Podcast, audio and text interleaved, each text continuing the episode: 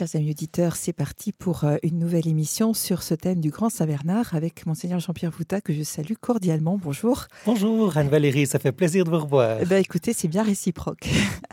Donc aujourd'hui, vous allez nous parler plus spécialement justement de l'homme, de Saint-Bernard et aussi de comment est-ce qu'on a réussi un peu à reconstituer sa vie.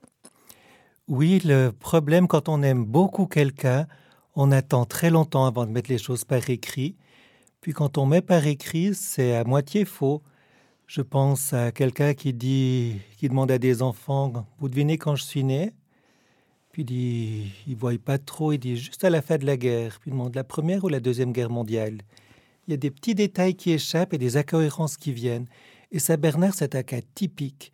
Alors j'aimerais vous faire rentrer dans la rencontre de cette personne, le voir, le, le toucher quelque part, en voyant aussi quels sont les problèmes qu'on a dans l'histoire. Alors, du point de vue de la méthode, je vais aborder les documents et les monuments. Pour l'histoire, pour reconstituer, on a des documents écrits. D'abord les, vies de Saint Bernard qu'on a avec les incohérences qu'on trouve entre elles, puis ensuite les documents écrits d'archives qu'on trouve avant lui, après lui, puis un chaînon manquant qui permet de remettre les dates à peu près justes. Pour les monuments, je prends son œuvre L'Hospice du Grand Saint-Bernard, qui est une grosse baraque au sommet d'une montagne. Et comme c'est difficile de transporter les cailloux, on a les différentes étapes de construction qui sont restées dans les caves, dans les fondations de la maison. C'est assez merveilleux. Et puis ensuite, d'aller plus en avant dans la rencontre de la personne un accès à la personne physique, parler de ses ossements, où est-ce qu'on les trouve, qu'est-ce qu'il y qu'est-ce qu'il y a mille ans après, qu'est-ce qu'on trouve? Quelques écrits, il y en a très peu, ça va pas vous décourager, il n'y a que deux phrases. Et quelques objets qui lui ont appartenu pour trouver la, la manière qu'il a de vivre. Puis à la fin, le dernier point, ce sera l'accès existentiel pour moi aujourd'hui. Saint Bernard, j'y ai accès comment? Il y a une quantité de miracles qui ont été manifestés dans sa première vie, écrite au moment de sa canonisation il y a 900 ans, des ex-voto, des images qui ont été peintes, qui sont des remerciements de personnes qui ont leur vie qui a changé, en rencontrant Saint Bernard qui a prié pour eux, intercédé auprès de Dieu, puis une quantité de documents notariés qui racontent des miracles. Le dernier que je prendrai en exemple date de 1955. Eh bien, nous nous réjouissons de vous entendre. Alors pour commencer, je dirais, Saint Bernard, c'est une vie qui a touché des êtres humains. Il a construit une maison à l'endroit le plus dangereux du monde de son époque, au sommet du col du Montjoux, au cœur des Alpes, à 2700, non, 2475 mètres d'altitude à peu près, pour accueillir les gens, les aider sur leur chemin, les accueillir lorsqu'ils transitaient entre le nord et le sud des Alpes, lorsqu'ils allaient habituellement sur Rome ou qu'ils en revenaient. Comme l'endroit était dangereux, il a construit une maison pour accueillir les êtres humains, et tous ceux qui ont été accueillis à peu près ces 900 dernières années ont expérimenté quelque chose d'être attendu, d'être précieux, ce qui a fait que Saint Bernard a été beaucoup aimé. Il a été, il est toujours prié dans des familles, et il est vivant dans une quantité de cœur. C'est probablement le fait qu'il a été connu que Saint Bernard Clairvaux, beaucoup plus fameux que lui aujourd'hui, a dû prendre son nom. Il y a vraiment des choses, cet ordre d'un amour, c'est un a priori de bienveillance le concernant. C'est assez précieux. Alors, dans sa vie, on a deux accès étonnants. Un, c'est le lieu où il est mort, la ville de Novare, N-O-V-A-R-E, sur l'autoroute à mi-distance entre Turin et Milan. À la fin de sa vie, c'est ce qui est écrit dans, sa, dans la lettre ou sa vie, son panégyrique. On ne sait pas trop quel nom lui donner. C'est un texte qui a été écrit au moment où il est canonisé. Ou bien l'évêque l'a fait de la ville de Nevers dans son bureau, ou bien une célébration solennelle il y a 900 ans cette année, pour dire eh bien, Bernard est venu chez nous. C'est quelqu'un qui venait de la région de la vallée d'Ost. Il y avait des conflits, des violences dans notre région. il s'est déplacé comme prédicateur dans les montagnes pour venir dans les plaines de la vallée du Pô jusqu'à la ville de Pavie, où l'empereur Henri IV, qui a une longue vie de différent avec le pape Grégoire VII, avait décidé de rassembler une armée pour faire la peau du pape, descendre sur Rome. Alors Bernard est descendu discuter avec l'empereur. Ils étaient probablement de parents, comme il était de famille noble. Sa tentative de pacification a échoué.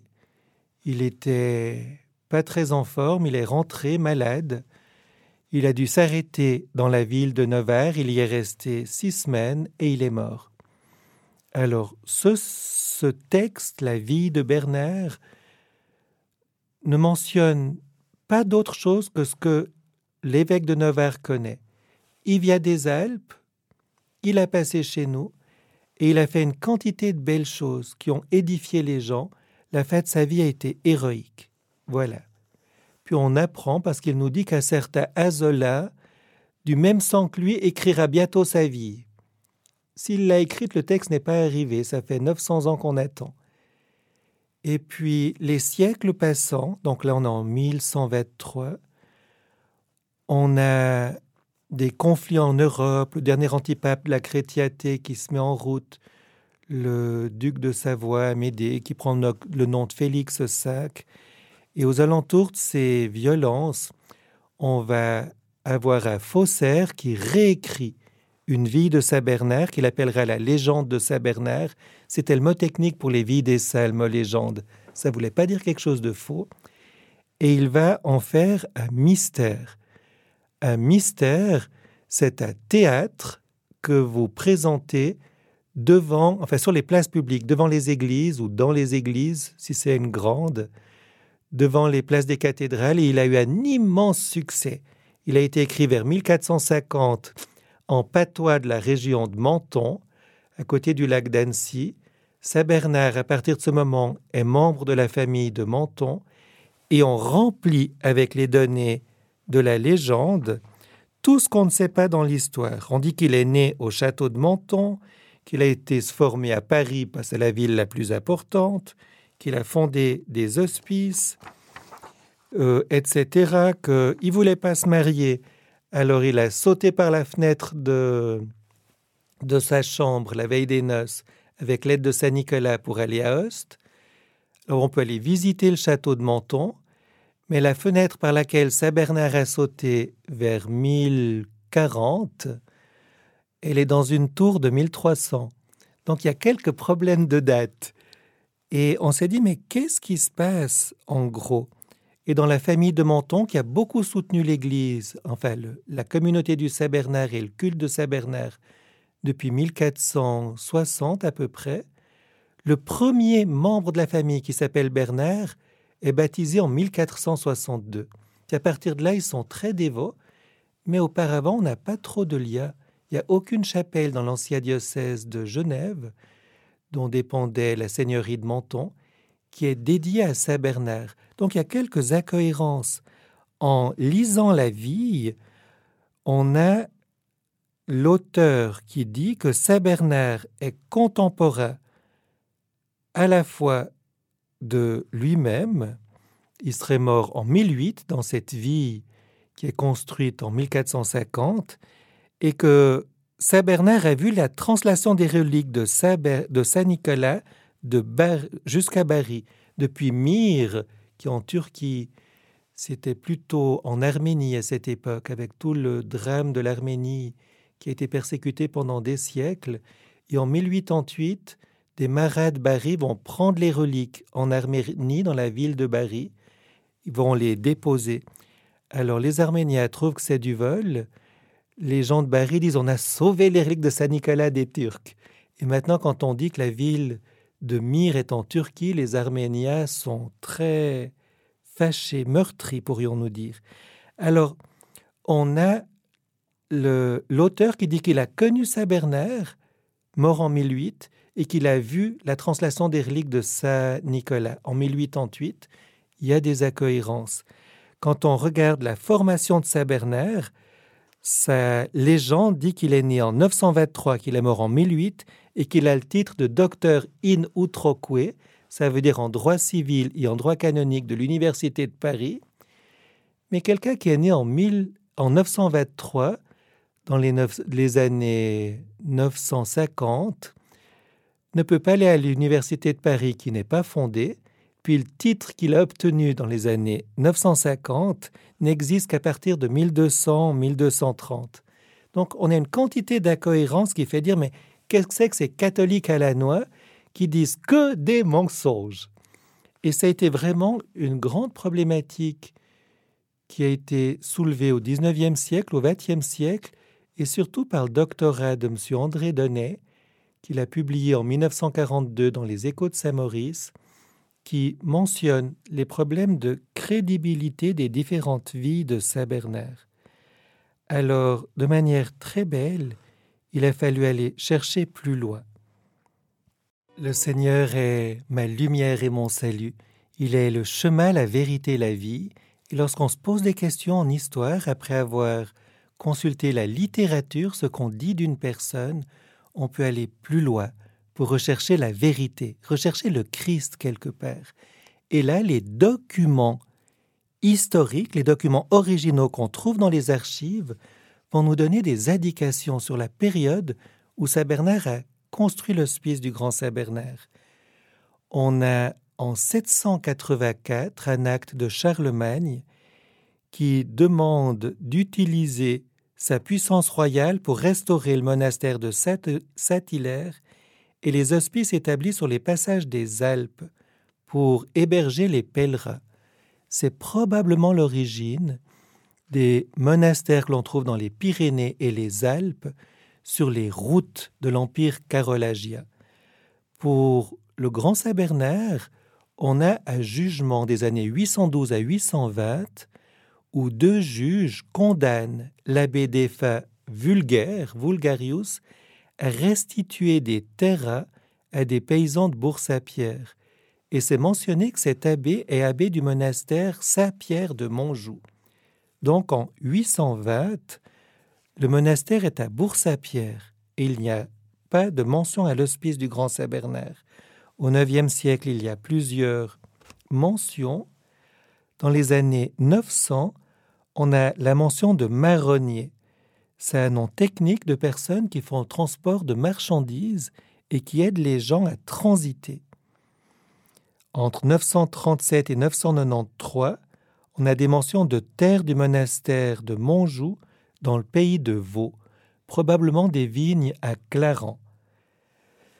Ensuite, en 990, vous avez la Via Francigena qui trouve son origine, si l'on veut, la voie des Francs de l'Est avec l'archevêque de Canterbury, Sigéric, qui écrit ces localités depuis Rome où il a rencontré le pape jusqu'à chez lui à Canterbury. Et il mentionne le lieu où il est resté à Pétré-Castel, entre Saint-Rémy, en vallée d'Ost, et Orsières, qui se trouve en Valais. Donc, le monastère Saint-Pierre de Montjoux en 990 se trouve à Bourg-Saint-Pierre et l'hospice n'a pas été fondé à ce moment-là. On a un contrat de mariage très intéressant du 24 avril 1011. Il est dans les archives départementales d'Isère. C'est le contrat de mariage de Rodolphe III de Bourgogne et de la reine Hermangarde. On y mentionne les cadeaux du roi à la reine, dont le château de Neuchâtel, et on a pour le Grand Saint-Bernard la totalité de l'abbaye Saint-Pierre de Montjoux, Abbatiam Santi Petri, et il y a le mot totalitaire, intégritaire. S'il y a le don d'un monastère où on mentionne que c'est intégralement, c'est qu'il y a un couac, ou bien il y a un monastère où il n'y a pas. Et s'il y a intégralement, ça signifie qu'il y a eu un problème. Et les recherches historiques nous font comprendre qu'il y a eu des invasions de Sarrasin qui ont zigouillé, étripé tous les moines ou chanoines ou religieux de ce monastère Saint-Pierre de Montjoux Et le pouvoir royal, Rodolphe III de Bourgogne, c'est celui qui a donné le comté du Valais à l'évêque en 999, là on est en 1011. Tous les biens du monastère, eh bien c'est la royauté qui va en avoir soin, et le roi va donner ça comme cadeau à sa reine pour son mariage, pour dire, eh bien c'est des propriétés d'église, faudra que durant la période où on est marié, tu en fasses quelque chose pour les rendre à l'église, parce qu'elles appartiennent aux pauvres. Et on sait encore qu'en 1027, l'hospice du Grand Saint-Bernard n'était pas fondé parce qu'on a un couronnement impérial de Conrad II le Salique à Rome le jour de Pâques 1027 par le pape Jean XIX et vous avez les souverains d'Europe qui sont là. Le roi Knut de, Danemark, Rodolphe III de Bourgogne et autres, et ils prennent la décision officiellement de sécuriser le chemin de Rome. Voilà les documents qu'on a qui montrent que la légende de Saint Bernard, le mystère, a antidaté la vie de Saint Bernard. Maintenant, si on regarde dans nos archives, qui se trouvent ou bien à l'hospice du Grand Saint Bernard, ou bien à Turin, l'hôpital Umberto I, parce qu'on nous a piqué la moitié des archives en 1752 pour des sécularisations, on trouve des documents à partir de 1125 c'est des décisions qui concernent la canonisation de Saint Bernard. on fera des cadeaux. On donnera des droits sur des marchandises qui, qui passent à l'hospice et qui sont abandonnées quand il fait mauvais temps. Ça appartient aux chanoines. Donc, on sait que l'hospice a été construit entre 1000, je disais quelle date déjà, 1027 et 1125. En 1130-1140, on a une attestation incroyable de l'hospice du Grand Saint-Bernard qui se trouve à Saint-Jacques de Compostelle.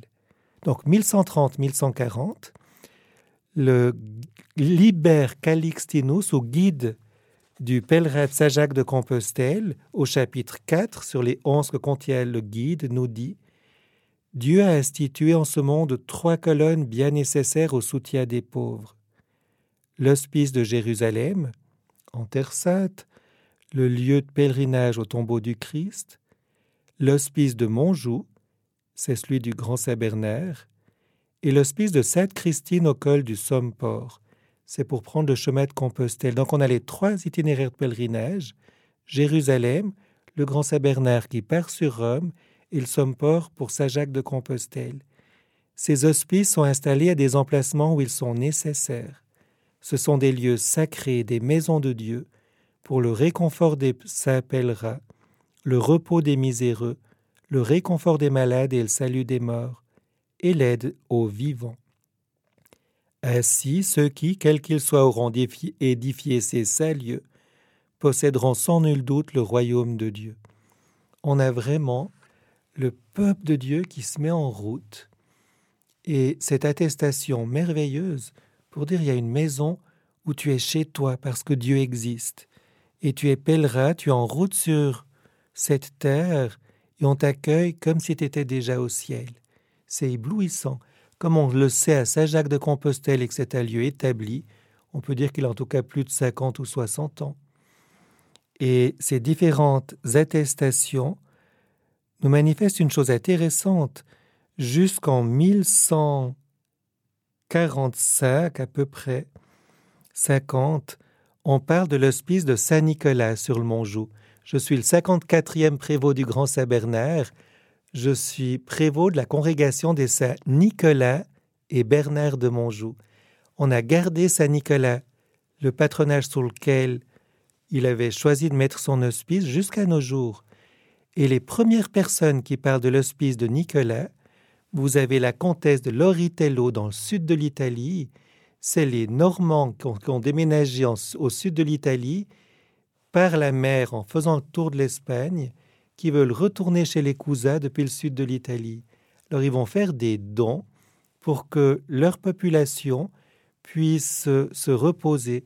Il y aura même un cimetière en vallée d'Ost pour qu'ils puissent dormir pour l'éternité sur la terre qui appartient à leurs ancêtres.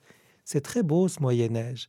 Et la comtesse de, Loritello parle de l'hospice de Bernard. Elle, elle habite au sud de l'Italie et vous avez l'abbé Nicolas de Monctvera en Islande, qui fait un pèlerinage à Rome en 1151.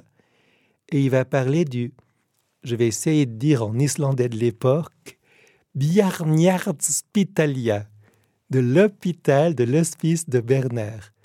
Parce qu'il a passé, puis il écrit d'après ses souvenirs qu'il a passé dans la baraque de ceux de Bernard. C'est une expérience qu'il fait. Et on voit que après la canonisation de Saint Bernard en 1123, 30 ans après, l'hospice commence à prendre son nom. C'est très clair pour ceux qui passent. C'est l'équipe de ceux de Bernard. Et j'ai trouvé dans nos archives un document que j'ai trouvé tellement beau. C'est le chaînon manquant par rapport à la construction de l'hospice. Donc on a des documents avant où il y a un monastère établi à Bourg-Saint-Pierre qui est détruit dans les années 970, on dirait, puis un hospice qui est officiellement présent en 1120, au moment de la canonisation de Saint Bernard. Et le document, il date de mars 1182 ou 1183. C'est le pape lui-même qui doit intervenir dans. Il s'appelle Lustroy, le pape, parce qu'il y a des petite guerre sur les cadeaux faits au moment de la canonisation de Saint Bernard, pour le droit d'être propriétaire de tout ce qui tombe des montures. Si sur votre âne, vous mettez trois ballots de laine pour aller en Suisse actuelle ou en Italie actuelle, et qui fait mauvais temps, vous en poser un, ce que vous posez appartient aux chanoines. Alors, l'itinéraire sur lequel ça appartient aux chanoines a été mis en discussion par des nobles, le Saint-Siège est pris en instance de recours, ils ont dû examiner tous les documents qui ont été présentés, dont une partie a été perdue, une partie a été conservée, et ils décident de confirmer ce droit sur les personnes qui bougent depuis Lide, le deuxième village du côté suisse, jusqu'à l'hospice. Et il y a des personnes qui sont mentionnées pour dire ce droit est confirmé par Habert, le comte actuel de Maurienne, donc qui règne de 1148 à 1189. Ça vient de son prédécesseur Amédée, qui a régné de 1103 à 1148, et leurs prédécesseurs. Les prédécesseurs au pluriel, si j'en prends deux, le deuxième, Amédée II, a régné de 1178 à 1000, de, pardon, de 1078 à 1080. C'est au moment de la mort de Saint Bernard qui a enterré le, le 15 juin 1081. Donc on sait que l'hospice existait et était protégé au moins depuis 1078. Et si on remonte à trois prédécesseurs, qui est aussi à pluriel, on arrive en 1060 il a régné Pierre Ier de Maurienne de 1060 à 1078. On est au moment où Saint Bernard construit vraisemblablement son hospice, vers 1050, 1060 à peu près, les dates retenues actuellement. Ensuite, si on va regarder les bâtiments eux-mêmes, à l'hospice, ce qui est intéressant, c'est que les, les cailloux parlent. L'on est au sommet des montagnes, il faut transporter les cailloux. Pour construire l'hospice, il a fallu détruire le temple de Jupiter qui se trouvait du côté italien du col. Il y avait un lieu de culte du côté italien du col. Il est possible qu'il y ait eu des fortifications là où se trouve l'hospice, c'est une hypothèse. Certains vieux dessins mentionnent des murailles à l'époque médiévale. Il est possible qu'à l'époque romaine, il y ait eu un lieu de culte du côté italien et un lieu fortifié pour avoir peut-être même des soldats du côté suisse. Alors on a dans les murs des morceaux du temple de Jupiter qui ont pu être datés des années 50 de notre ère, qui ont été récupérés.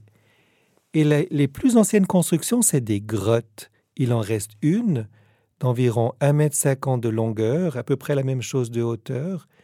Il semble qu'à cinq personnes en se mettant accroupies, on pouvait dormir en ayant la chaleur corporelle qui suffisait pour ne pas geler pendant qu'on se construisait un hospice qui avait une certaine grandeur, qui était plus grand que les cabanes de montagne qu'on a construites au XXe siècle.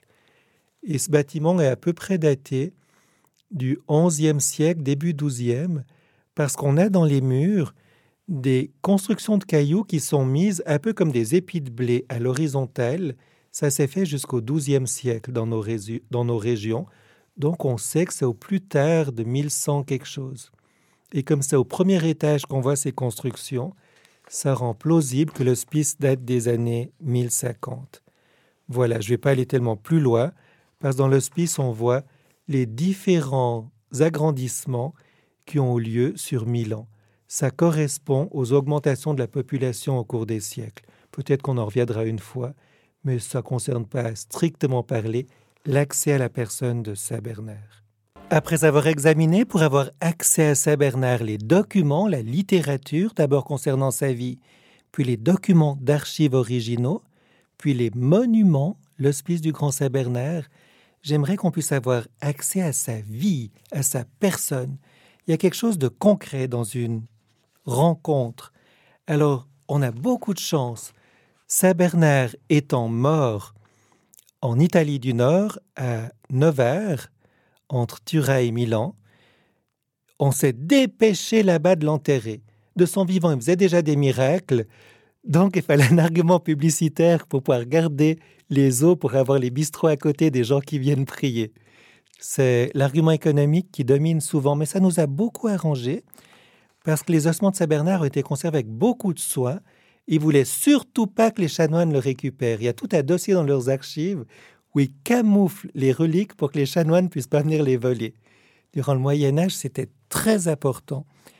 Et en 1964, on a une analyse des ossements de Saint-Bernard conservés à Nevers, dans la cathédrale. On pense souvent que c'est un peu de la foutaise. Alors, pour faire cette analyse, c'est le docteur Judica Cordalia de l'Institut de médecine légale de Milan qui a été délégué. Ils ont ouvert d'abord un grand sarcophage de l'Antiquité où il était mentionné qu'il y avait des reliques de Saint-Bernard qui s'y trouvaient. C'était écrit dessus. Donc c'est un ancien tombeau de l'époque romaine qui a été récupéré et qu'ils avaient scellé dans des murs pour que personne puisse l'ouvrir dans un lieu de passage. Il se trouve actuellement dans le couloir qui va de la cathédrale à la sacristie, scellé dans le mur pour que personne puisse ouvrir le couvercle. Alors ils ont décellé pour voir ce qu'il y avait dedans. Il y a un reliquaire du crâne de Saint Bernard, donc c'est le crâne, le sommet de la tête avec quelques dents, il se trouve dans un reliquaire à la cathédrale de Nevers depuis 1424, ainsi que quelques ossements répartis dans des reliquaires. En mettant tout ensemble, en faisant un Pulse 3D avant l'informatique, le docteur Judica Cordalia a remarqué qu'il s'agissait des restes d'un seul individu, c'est déjà pas mal, on n'a pas trafiqué, de sexe masculin à cause, je crois, des questions de proportion de certains ossements, qui est mort aux alentours de 60 ans, du point de vue de, de l'usure des os, et qui devait souffrir de signes caractéristiques de rhumatisme, de polyarthrite rhumatismale ou quelque chose comme ça. Les articulations sont très usées, ce qui confirme que c'était un prédicateur itinérant qui allait plus loin que sa région Ost, Grand Saint-Bernard, Petit Saint-Bernard, et qui a été jusqu'à Pavie. C'est impressionnant, les os, il en reste à demi-squelette à peu près, et en mesurant les ossements qui restent des pieds jusqu'à la tête, il mesurait environ 1m73. Il était plus petit que moi, je suis 1m86. Et, et c'est beau, c'est-à-dire on peut avoir accès à cette personne on a des photos de son crâne qui ont été prises à cette occasion. Et personnellement, de temps en temps, je les regarde. On a écrit avec un ami journaliste Découvrir le Grand Saint-Bernard en 2013 et on a mis la photo de ce crâne qui est très lisse. Le crâne des saints au Moyen Âge, ça avait le luxe qu'ont les tables, les meubles d'apparat qui sont bien entretenus, bien lissés, on met du polish dessus, puis le reste des ossements, ça s'est abîmé un peu comme les bancs, les tabourets. Et quelque part, en regardant ce crâne, je me dis, mais c'est tellement beau, Seigneur, tu me donnes de contempler la tête, enfin ce qui reste. Ou c'est dans cette tête, dans ce cœur, dans ce cerveau, que tu as donné quelque chose à ton Église. Sur la fraternité humaine. Ici, le Christ est adoré et nourri. C'est une phrase, c'est la devise de la maison. Tu lui as donné comme mission de reconnaître dans les gens qui passent leurs frères, ses frères, ses sœurs. Et ça a tellement touché de cœur ben, que ce Saint Bernard est connu jusqu'à aujourd'hui. On fait plein de mélanges avec plein d'autres personnes. Mais il y a quelque chose de l'ordre de, l'affection qui se dégage. Puis se dire, ben, si je suis là, si je donne ma vie au Seigneur aujourd'hui, c'est parce que toi, tu as pu dire oui. Et je peux voir ce crâne qui pour moi est un oui pour se donner à ses frères et sœurs. Ces orbites vides où il n'y a plus les yeux, il y a l'amour de Dieu qui a circulé pour reconnaître le Christ dans les plus pauvres, ceux qui étaient persécutés, ceux qui, qui chassaient les autres. Cette euh, dentition où il reste plus que quatre dents, il y en avait huit en 1424, elles ont été arrachées pour être offertes à droite à gauche. Ben, ces dents-là, c'est celles qui ont, qui ont parlé, où la langue faisait du, bruit dents, des sifflements selon manquait une ou l'autre. On rejoint quasiment la matérialité des sons de la personne. C'est la première fois que j'étais ému en voyant un crâne parce que j'y découvre davantage la personne elle-même. Ensuite, dans les idées qu'il y a eu dans ce crâne, après les ossements, on a les écrits, les paroles, ce qui animait. Eh on a cette parole que je vous ai dite ici, le Christ est adoré et nourri. J'ai pris à, une étude historique du chanoine Lucien Qualia, Saint Bernard de Monjou d'après les documents liturgiques, qui est apparu dans la revue d'histoire ecclésiastique suisse Tiens, c'est pas écrit la date. Dans les années 40, alors, à la page 26, on a l'hymne des vêpres du plus ancien office de Saint Bernard conservé. C'est dans un manuscrit qui se trouve à Rome, dans la bibliothèque Angelica.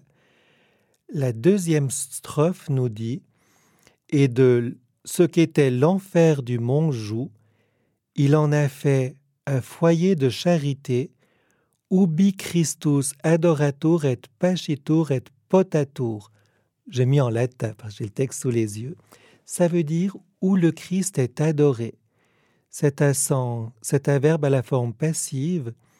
J'adore le Christ et si le Christ est adoré. Ensuite, le Christ est nourri. Le mot pacitur, c'est un verbe qui a une forme passive comme est adoré, mais qui a un sens actif. Ici, le Christ est adoré, il nourrit, c'est le Christ qui nourrit, et ensuite est potatour, le potus, c'est la nourriture, le, la soupe, ces trucs-là, le Christ est nourri. Donc, il a fait d'un lieu qui était un enfer, un lieu où le Christ est adoré. C'est la prière de la communauté, la reconnaissance des gens qui sont accueillis, où le Christ nourrit, c'est-à-dire il y a une empreinte dans la vie de chaque personne qui passe de la bonté de Dieu, qui vient le nourrir par la beauté de la création, par la bonté des êtres humains qui sont là. C'est le Christ lui-même, par des frères et sœurs, qui s'approchent d'une vie humaine. Et puis ensuite, le Christ est nourri, la personne qui est reçue, c'est aussi le Christ qui visite une communauté. Et le Christ, on se met à son service. Pour moi, c'est vraiment beau. C'est la devise de la communauté, c'est les seules phrases de Saint Bernard conservées. Puis on a une autre phrase qu'on ne trouve pas dans les archives, mais qui s'est transmise de manière orale et qui a été écrite seulement au XIXe siècle à ma connaissance pour la première fois, c'est trois mots. Avec F au début, fortitaire, fidélitaire, félicitaire. Fortitaire, encore plus courageux. Fidélitaire, encore plus fidèle, félicitaire, encore plus heureux.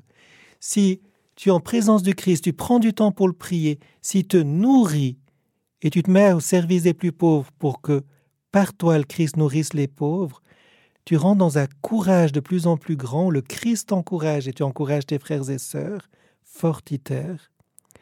Tu rentres dans une plus grande fidélité à l'Évangile, parce que le plus grand commandement, c'est d'aimer Dieu de tout son cœur, de toute son âme, de toutes ses forces, de tout son esprit, du point de vue de l'attention et du point de vue de l'action, aimer son prochain comme soi-même.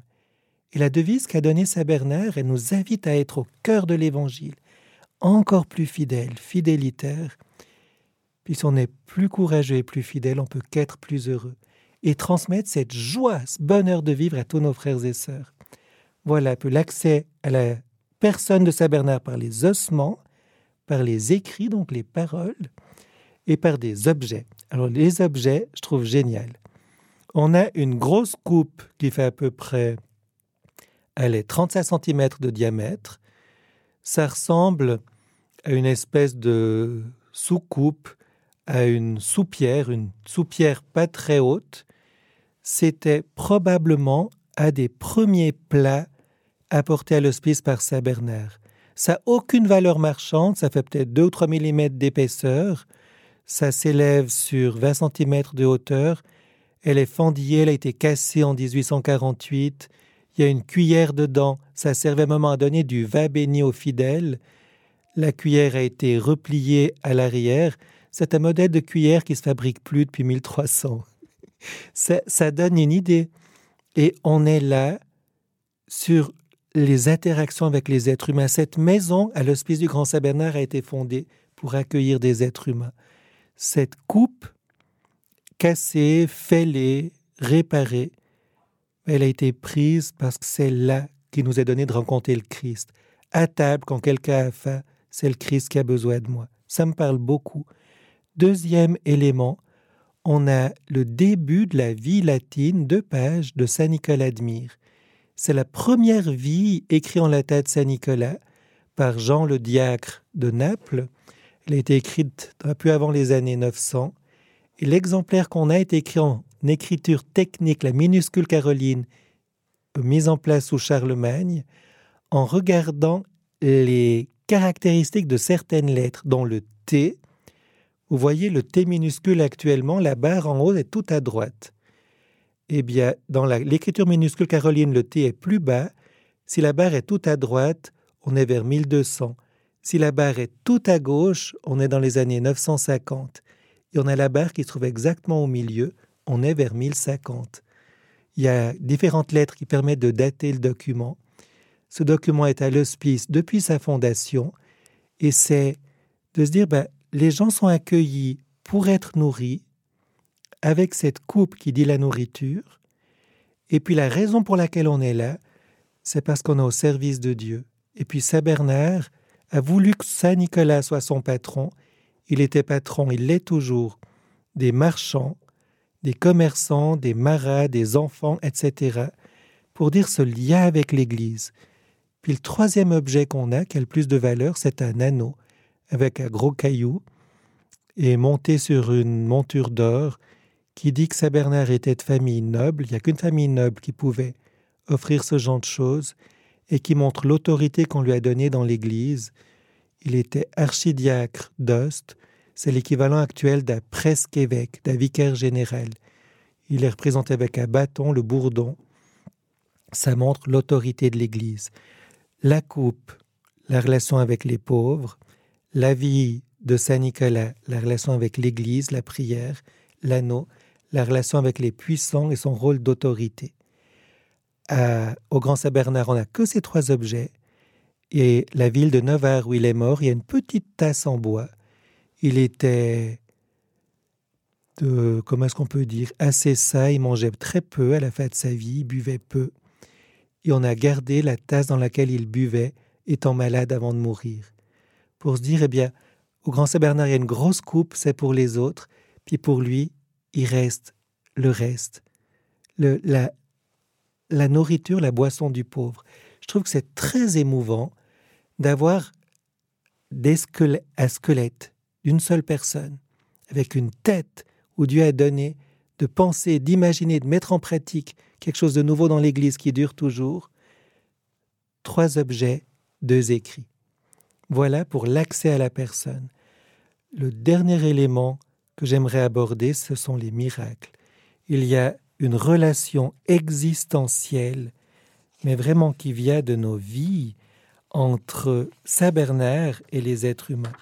Je prendrai quelques exemples. On a un calice qui a été offert en 1507, c'est écrit dessus. Il a été fabriqué à Arras par Nicaise d'Abarque, citoyen d'Arras. Madame Nicole Cartier excellente historienne qui connaissait bien toutes leurs favoris médiévales françaises. Elle est décédée en 2022. Elle est en train de préparer un article historique pour un colloque d'histoire sur Saint-Bernard pour présenter ce calice. Madame Cartier était la plus grande spécialiste de l'orfèvrerie d'Arras. Elle disait que c'est la plus belle pièce qu'elle ait vue.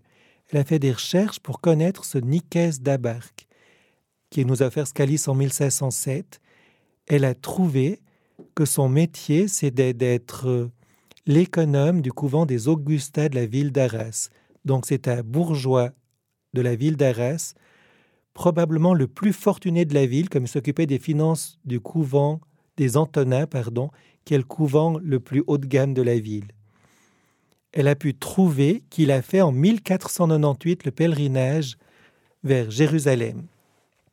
Dans nos archives, au XVIIIe siècle, on a la mention que quelqu'un a fait ce calice, ce Nicaise d'Abarque, citoyen d'Arras, parce qu'étant sur un bateau en Méditerranée, il allait couler, il s'est mis à genoux, il a prié Saint Bernard en disant Si je sors vivant, la plus belle chose que je puisse faire, je te l'offre. Première mention dans ce document. Deuxième mention, cet homme a voulu, par deux ou trois reprises, racheter le calice à la communauté, les confrères ont refusé. Le calice est toujours là, il est de style gothique flamboyant. Du point de vue de l'actualité, ça ressemble à la flèche de Notre-Dame de Paris, refaite par Viollet-le-Duc, qui, dont on vient de poser la pointe il y a quelques jours. Euh, c'est du gothique très décoré, avec des ajoutes un peu chargées. Et ce calice est l'équivalent de deux ans de salaire de cette personne.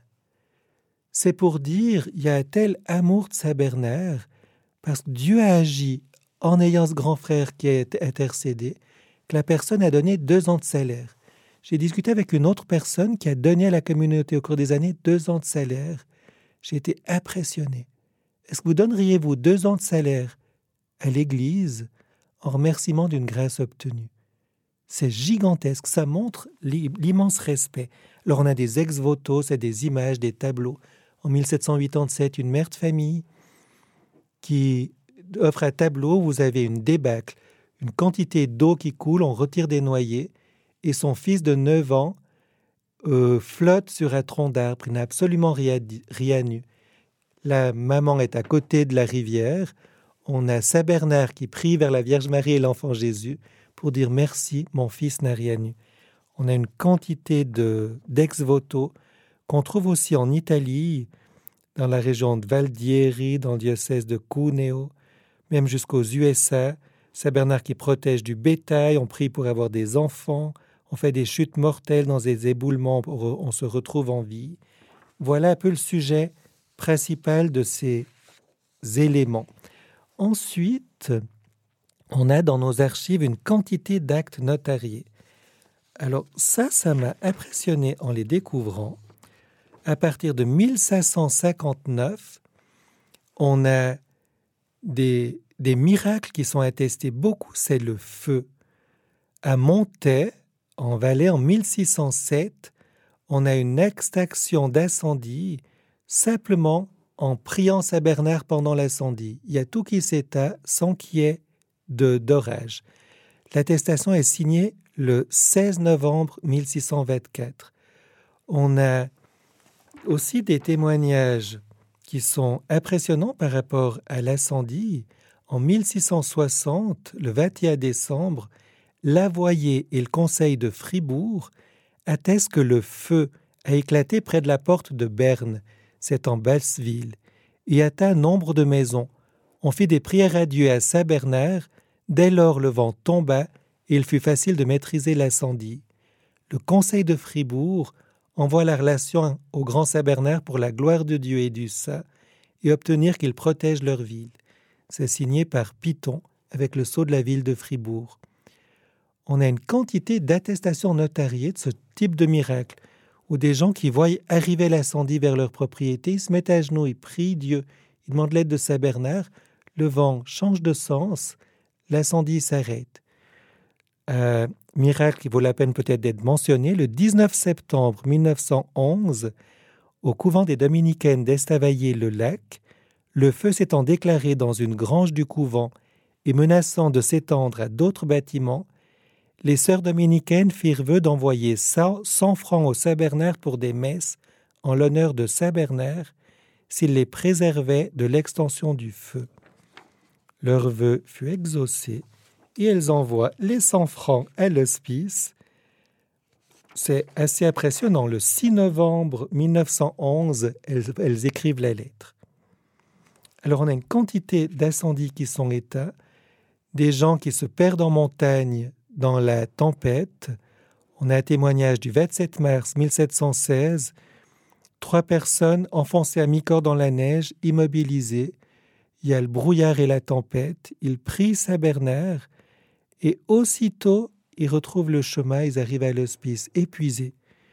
On a aussi des témoignages de maladies, au trésor de l'hospice est exposée une béquille.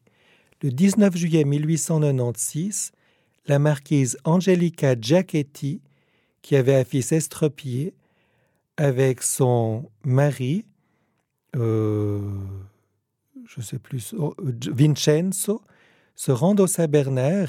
Ils avaient promis à Saint-Bernard s'ils guérissaient leur fils Giuseppe, handicapé avec deux béquilles, qu'ils allaient apporter les béquilles à l'hospice.